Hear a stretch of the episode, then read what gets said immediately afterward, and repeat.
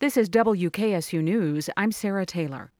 Media organizations around Ohio are once again joining forces to collaborate on coverage of the upcoming presidential election. An important component of this coverage is you.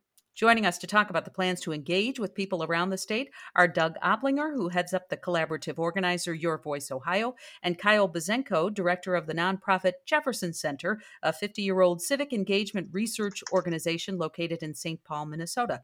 Thanks so much for being here, both of you. This is something that the Jefferson Center has particular expertise in facilitating. Is that right, Kyle? That's correct. Um, our organization uh, conducts and uh, convenes, designs, and implements um, digital and in person uh, civic engagement processes. So, how exactly will this work? It'll be facilitated conversations with their neighbors and residents um, about issues that affect them, how local media might uh, address the questions and concerns and, and relevant issues that they feel are important in this coming election, so that our media partners have a, a, clearer sense of what really matters to folks that can't be captured and will not, not be captured by national media partners or even things like surveys and, and other ways, um, so that the stories that are generated really reflect the conversations and the um, ways that community members engage with one another when they're talking about what they hope to see, what uh, is of concern, and what issues matter to them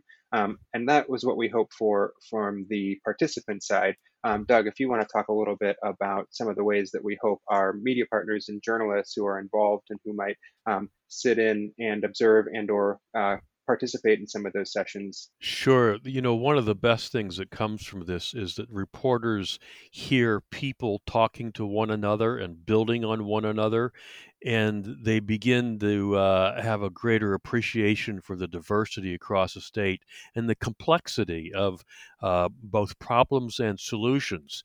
And they hear people with these very different life experiences find places where they agree and uh, agree on how they can um, improve uh, the the situations that we face in Ohio. So this is really rich content for the journalists as we think about how do we better represent uh, the people of Ohio. Doug, I, you were in newspapers for a very long time, and you've seen a lot of different ways to approach engaging with audiences. Having been through this process once, what do you think it adds to election coverage by media around the state? Well, I had the joy of being at the Akron Beacon Journal for 46 years and have watched how journalism has changed. And in, and in some ways, we have, through downsizing, lost connection with the people in our communities. This kind of collaboration allows journalists across the state to talk, to share,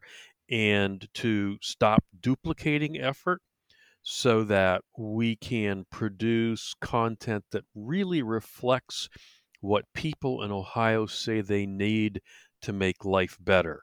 And that that allows us to turn a corner from writing about what's wrong in Ohio to adding an element to our coverage that says, and here's what people say can be done to make life better. How will that impact, do you think, the election in November? I hope that it gives journalists more power to say to candidates, wait a minute, that's not what we're hearing from the people in our community as to what they need to improve life. That's probably the most important corner we can turn here.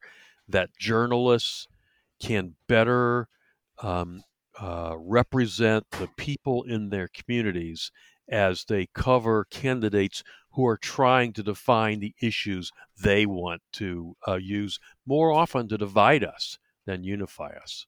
And I think that's a, a, key aspect as well of what we hope to um, bring forward through this. Oftentimes, the story or the topic of the day is driven by campaigns themselves and candidates and their teams and surrogates who are aiming to push a particular message. And our hope is inviting community members and residents across the state into the uh, presidential campaign and election reporting process will actually allow our YVO media partners to um, reflect the issues and topics that Ohio residents want to see rather than simply responding to the kind of day to day horse race based campaign messaging and press releases um, that's being driven oftentimes by the campaigns themselves or national media outlets. And that if we can begin to use the uh, and rely on Ohio residents themselves to shape the way that the presidential campaign is structured and the, the issues and the, the manner by which these issues are addressed um, by partners across the state.